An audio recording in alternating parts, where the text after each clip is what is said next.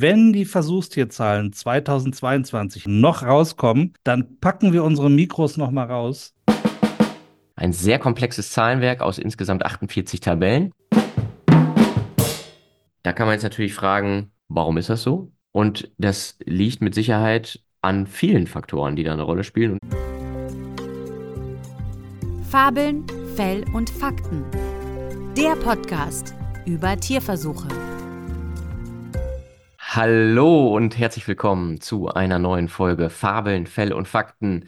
Das ist der Podcast, bei dem wir über all die ganzen komplexen Themen rund um das Thema Tierversuche sprechen. Und wir, das sind wie immer Johannes Beckers, mir aus München zugeschaltet. Hallo Johannes. Grüß dich, Roman. Und ich selber, Roman Stilling. Und Johannes, das ist ein Professor für Genetik an der TU München.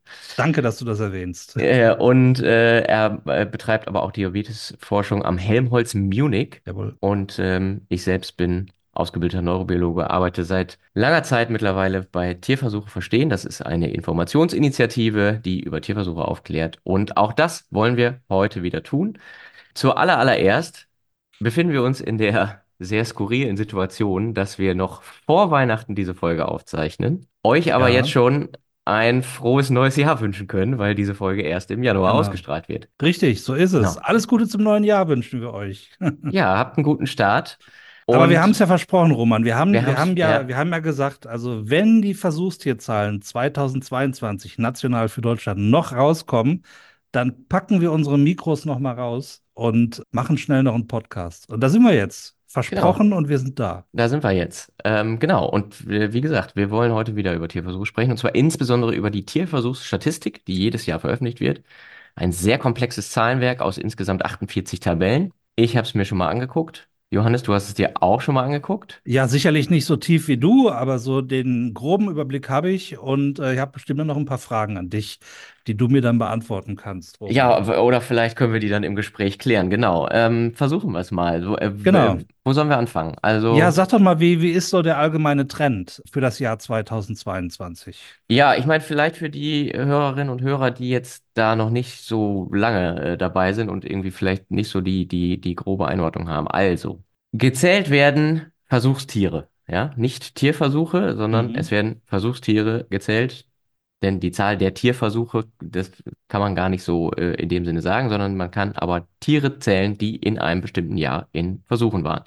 Genau. Und Versuchstiere sind aber nicht nur Tiere, die in Versuchen waren, sondern auch noch Tiere, die zu wissenschaftlichen Zwecken getötet wurden.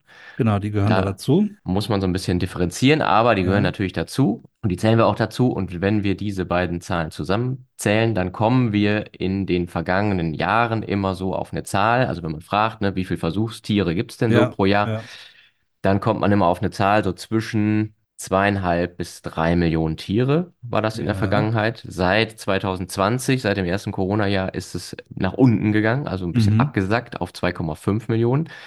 Und jetzt, tada, sozusagen, Trommelwirbel, die Zahl für 2022 ist 2,44 Millionen Tiere. Es ist also sogar noch mal ein bisschen weiter nach unten gegangen. Genau, und diesen Trend, den haben wir ja schon seit 2012. 2012 hatten wir 3,1 Millionen und seitdem gehen die Zahlen jährlich, also sie waren dann lange stabil, so um die 2,8, 2,9 und seit Corona um 2,5 und jetzt auch noch runter auf 2,4. Genau, also es gibt diesen langfristigen Trend, dass die Versuchstierzahlen etwas zurückgehen. Aber was meinst du denn, Roman? Diese 2,5, 2,4 Millionen in den letzten 3 Jahren, 2020, 2022, meinst du, das ist immer noch ein Corona-Effekt oder meinst du, ohne Corona wären die Zahlen höher gewesen? Also, das finde ich ganz schwer zu sagen, kann ich auch so nicht beantworten, weil wir in einigen Bereichen, und das haben wir ja schon oft gesagt in diesem Podcast, Tierversuch ist nicht gleich Tierversuch und da werden wir sicherlich gleich auch noch drauf kommen, auch die verschiedenen Bereiche. Aber wir sehen jetzt zuletzt eigentlich in allen Bereichen so ein bisschen, dass es zurückgegangen ist. Ja. Insbesondere in einem und auch da kommen wir dann vielleicht gleich nochmal drauf zu sprechen. Aber ich kann das wirklich schwer einschätzen. Ist schwer zu sagen, ne? Wenn man sich die Nachbarländer anguckt, so in Europa drumherum und da die Statistik anguckt, da hat es nach dem 2020er Jahr, ist es wieder so ein bisschen nach oben gegangen. Ja, genau. Weil, also bei uns, also das muss man vielleicht erklären, weil also 2020, als es mit Corona so richtig losging, haben die Behörden ganz klar gesagt, also ihr dürft Tiere, die im Tierversuch sind, nicht abtöten, nur weil ihr gerade alle krank oder in Quarantäne seid. Das darf nicht passieren. Ja. Insofern wurden dann neue Experimente alle nach hinten geschoben, hat man gesagt, okay, die fangen wir jetzt gar nicht an, sondern wir gucken, dass wir das, was jetzt gerade läuft, ordentlich zu Ende bringen, um nicht unnötig Tiere für die Forschung nutzen zu müssen, die wir dann nicht versorgen können. Drum glaube ich, also ich kann mir vorstellen, dass es 2020 und 2021 wirklich so einen Effekt gab, aber ich hätte auch wirklich erwartet, dass es jetzt vielleicht wieder nach oben geht, aber das ist offensichtlich nicht der Fall. Nee, genau, also und wenn man sich gleichzeitig jetzt auch noch anguckt, diesen Effekt, den wir auch schon seit langer Zeit haben, dass sozusagen die Forschungsgelder steigen. Ja, das stimmt, ja. Kann man zwar sagen, gut, bei dem einen oder anderen, der sagt dann eben, bei mir kommt es irgendwie aber nicht an. Ja, aber insgesamt gibt es halt zum Beispiel mehr Personal. Ne? Also es gibt so viele Professoren wie noch nie. Es gibt mehr Leute, die an wissenschaftlichen Einrichtungen arbeiten.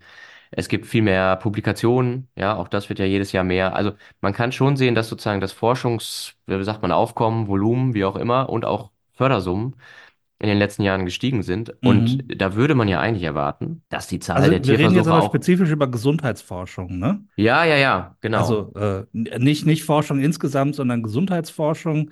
Und ja, in den anderen Bereichen kenne ich mich nicht so aus, weiß ich nicht. Genau, und die hatte so einen Peak so um das Jahr 2020, würde ich sagen, ne? Ja. Genau. Ja klar, da war ja auch Corona, ist ja natürlich klar, dass dann da ganz viel Geld in Gesundheitsforschung geflossen ist. Ja. Naja, auf jeden Fall würde man ja erwarten vielleicht, wenn man sagt, biomedizinische Forschung, da spielen Tierversuche eine Rolle, wenn mehr biomedizinische Forschung, mehr Tierversuche. So, das ist aber offensichtlich nicht der Fall, ne? Also es entwickelt sich nicht parallel mit nach oben. Ja, das stimmt, genau. So, aber vielleicht können wir überlegen, wo sind denn dann Tiere weniger geworden? Weil es gibt ja Bereiche, wo sich die Anzahl der Versuchstiere nicht geändert hat, und es gibt welche, wo sie runtergegangen sind. Vielleicht können wir da kurz was zu sagen. Genau, also der größte Bereich, was vielleicht auch gar nicht oft so bekannt ist, wenn man über Tierversuche nachdenkt, ist gar nicht dieses, wir testen jetzt mal irgendwas an einem Tier, also Medikamente oder Chemikalien oder so, sondern das ist ein vergleichsweise kleiner Bereich. Aber der größte Bereich ist tatsächlich Grundlagenforschung und alles, was so mit Forschung in angewandter Forschung, sage ich jetzt mal, zu tun hat. Das ist so der größte Bereich, so zusammen etwa 50%. Ja, also das ist dann so die Grundlagenforschung, translationale und angewandte Forschung.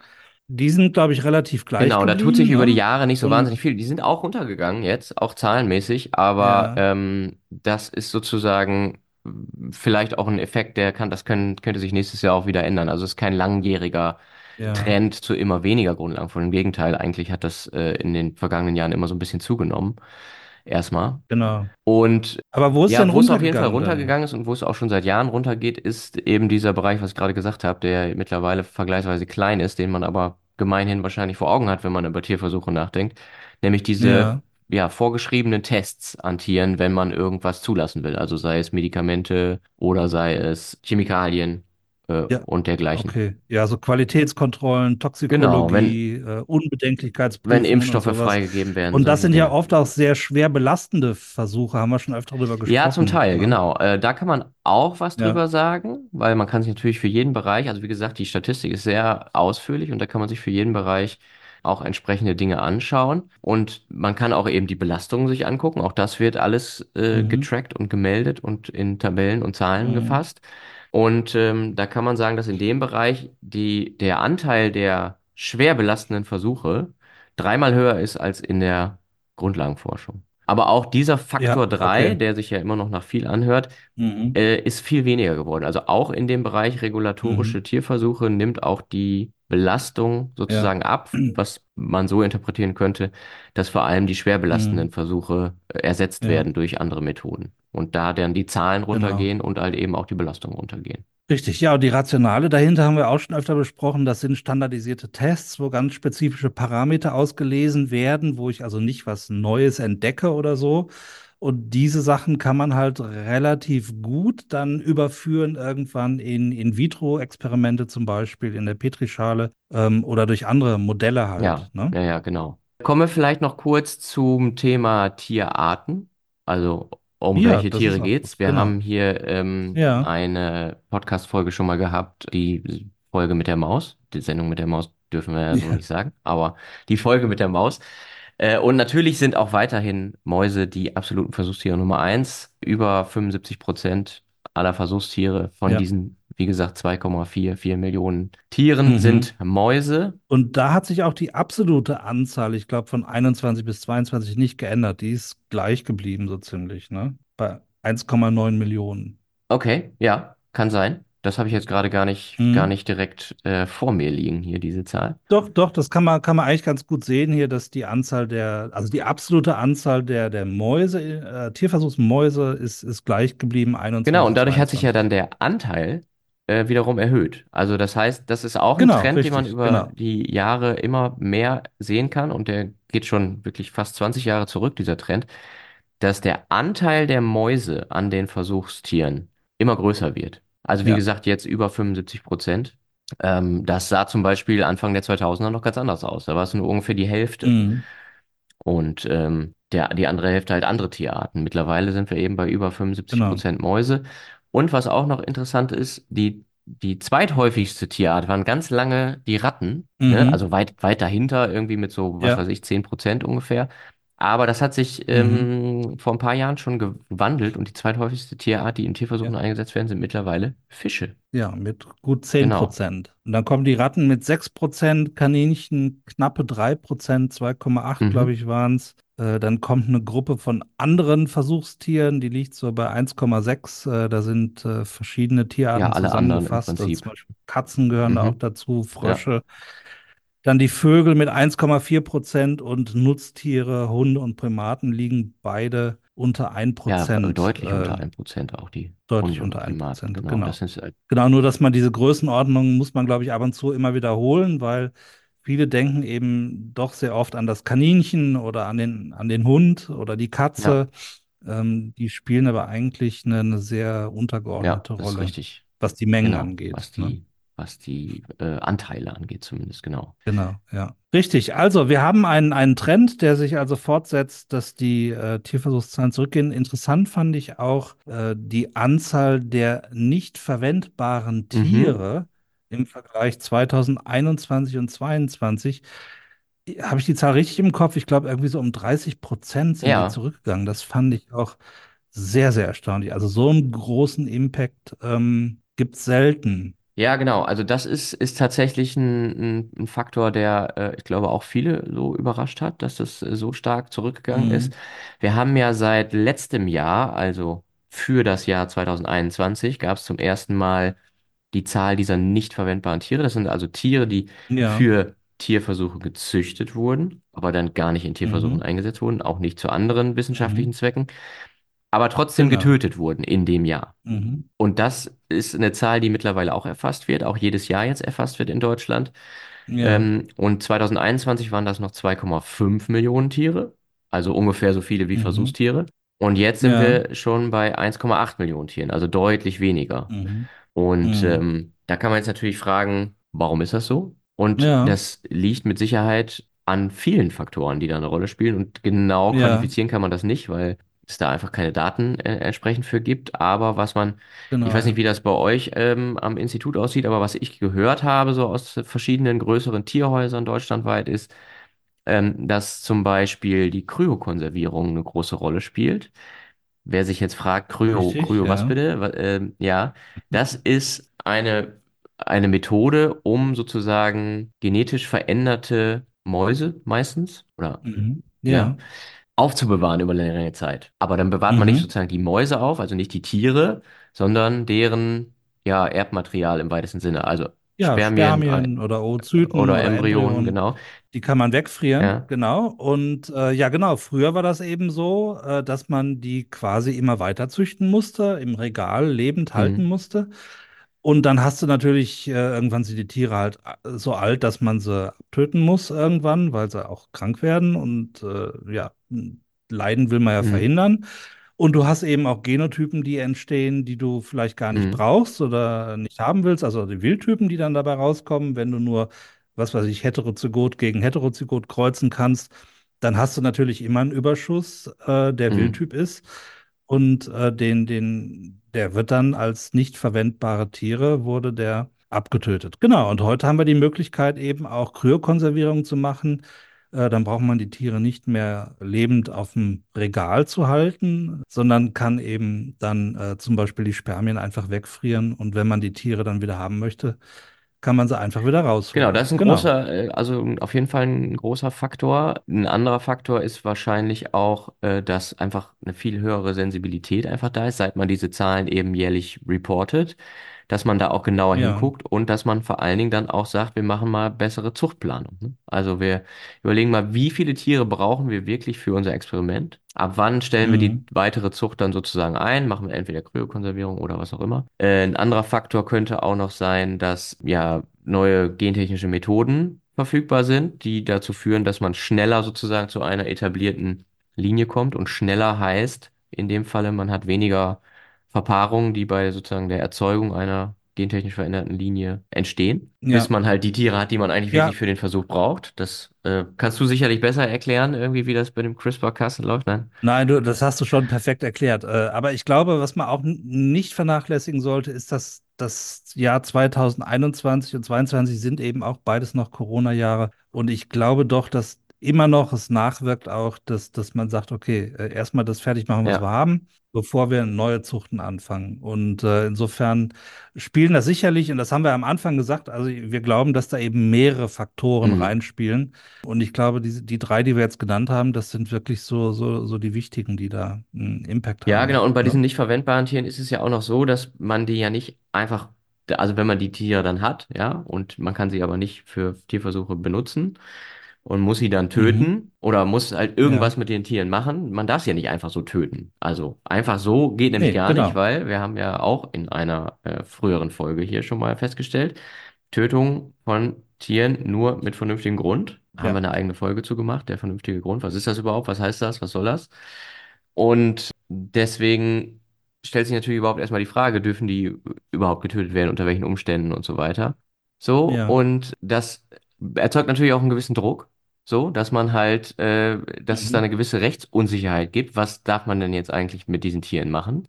Wir können sie nicht wirklich für unsere Wissenschaft einsetzen.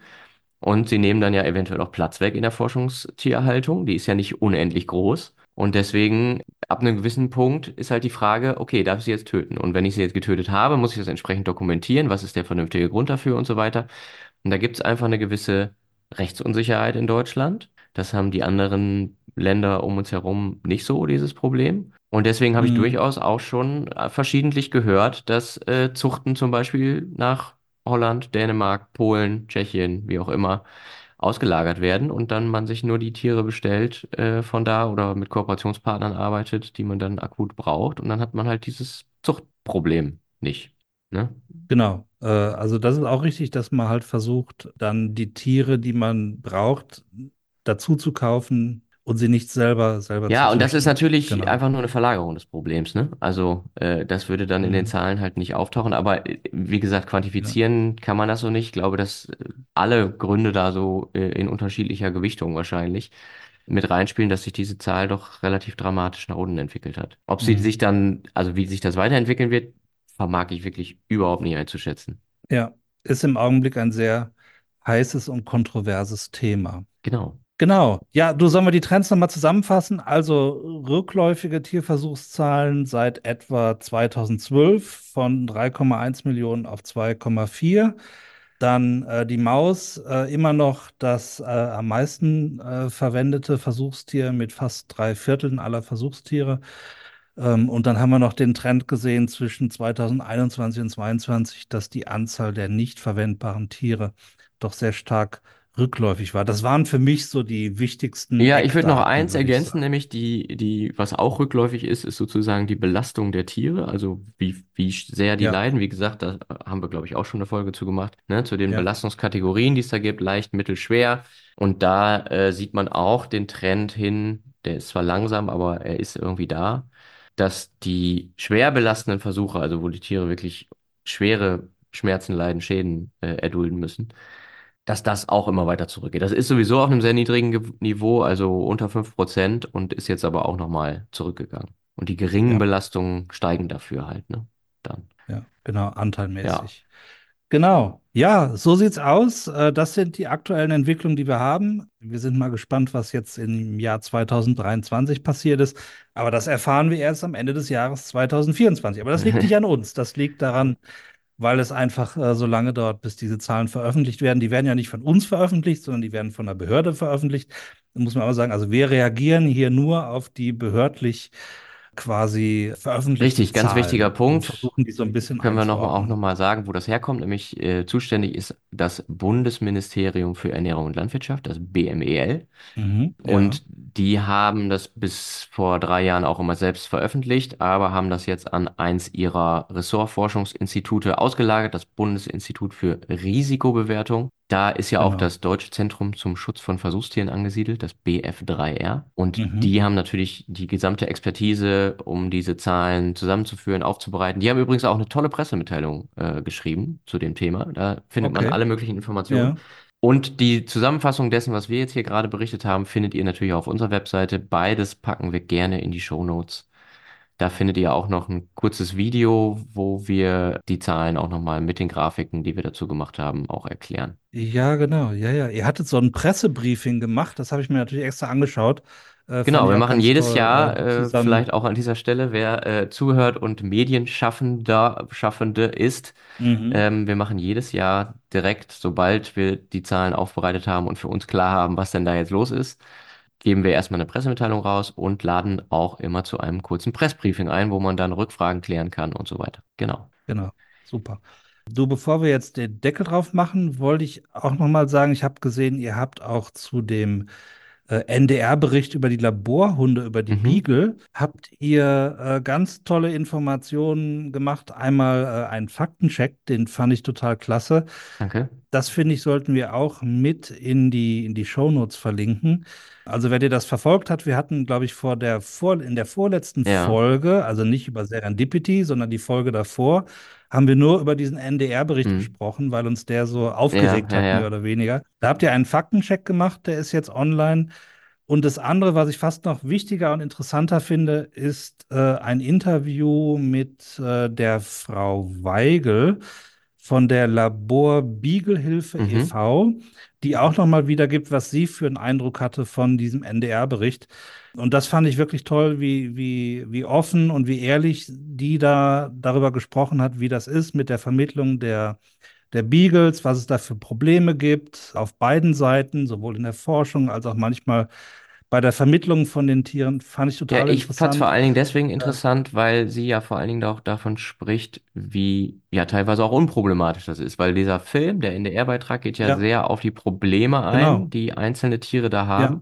Grundsätzlich muss man aber sagen, sind die Adoptionsprogramme, die es da gibt, eben von Hunden, die aus Laboren abgegeben werden, nachdem sie da ihren Dienst getan haben, über eben solche Vermittlungsvereine, die sich da ja ehrenamtlich für engagieren und die natürlich auch dem Thema Tierversuche sehr kritisch gegenüberstehen, muss man ja ganz klar sagen, ist ja auch absolut verständlich.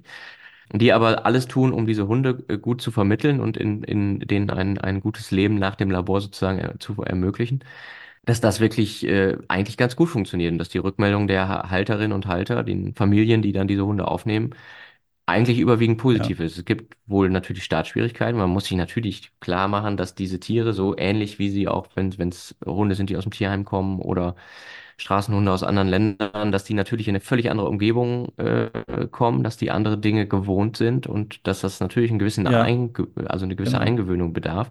Dafür sind diese Vereine ja auch Ansprechpartner. Und wir machen sonst nie Werbung, Roman. Nie machen wir für irgendwas Werbung hier. Aber in dem Fall würde ich jetzt doch mal sagen, es ist ein gemeinnütziger Verein. Also schaut euch erstmal dieses Interview an von der Frau Weigel. Findet ihr auf der Webseite von tierversucheverstehen.de. Und dann könnt ihr auch mal schauen auf der Webseite dieses Vereins. Der heißt Laborbeagle-Hilfe e.V. Kann man sich auch mal informieren, was das für ein Verein ist. Die freuen sich auch über Spenden. Insofern mache ich jetzt mal die eine Ausnahme, dass ich hier mal Werbung mache. Ja, das finde ich sehr gut und sehr legitim, auf jeden Fall, klar. Nee, weil man muss natürlich sagen, dass dieser Film, dadurch, dass er vor allem auf die Probleme guckt, dieser NDR-Film, ja, der ganzen Sache ja einen Bärendienst erweisen könnte, wenn es dazu führt, dass halt Leute, die über die Adoption eines solchen Hundes nachdenken, jetzt verschreckt sind, weil sie Angst haben, dass das Problemtiere sind einfach und um die man sich dann sozusagen immer nur über Gebühr kümmern müsste. Genau. Und alle Analysen, die Erfahrungen, die da sind, sagen eigentlich, das ist überhaupt gar nicht so. Das mag im Einzelfall so sein, aber das ist ja wie überall, gibt es natürlich immer Ausnahmen von der Regel. Und deswegen an dieser Stelle nochmal großes Lob an die Arbeit, die die ehrenamtlichen Menschen da machen. Genau, das ist ehrenamtliche Arbeit, richtig, genau. Super, Roman, ich glaube, wir haben den Deckel drauf. Ja, für die erste Folge in 2024. Wahnsinn. Ja, genau. Gut, also dir wünsche ich jetzt aber noch schöne Weihnachten und einen guten Rutsch ins neue Jahr. Verwirrend. Ja, wünsche ich dir aber auch natürlich auch. Und unseren Zuhörerinnen und Zuhörern wünschen wir alles Gute zum neuen Jahr. Wir sind da flexibel gedanklich. Ne? Haben wir jetzt eigentlich den Deckel schon drauf? Mach mal drauf, oder? Komm. Deckel drauf. Deckel drauf. Okay, Roman, vielen Dank. Das freut mich, dass wir das jetzt noch geschafft haben, schnell noch hier so mal eben einen Podcast aufzunehmen und die Mikrofone nochmal zu entstauben. Und nächstes Jahr machen wir weiter. Klar, machen wir auf jeden Fall. Und wir hoffen natürlich, dass ihr, die uns dazuhört, uns treu bleibt, uns weiterempfehlt und uns Feedback gebt. Zum Beispiel ist das möglich über die E-Mail-Adresse 3f, das schreibt sich mit der Zahl 3f@tierversuche-verstehen.de. Ihr könnt natürlich aber auch einfach jederzeit zum Hörer greifen oder uns E-Mail schreiben oder bei Twitter, ich nenne das immer noch so, auch wenn das jetzt X heißt, uns anpingen. Auch das ist alles möglich. Genau, dann kann man nur sagen, bis Dienstag. Tschüss.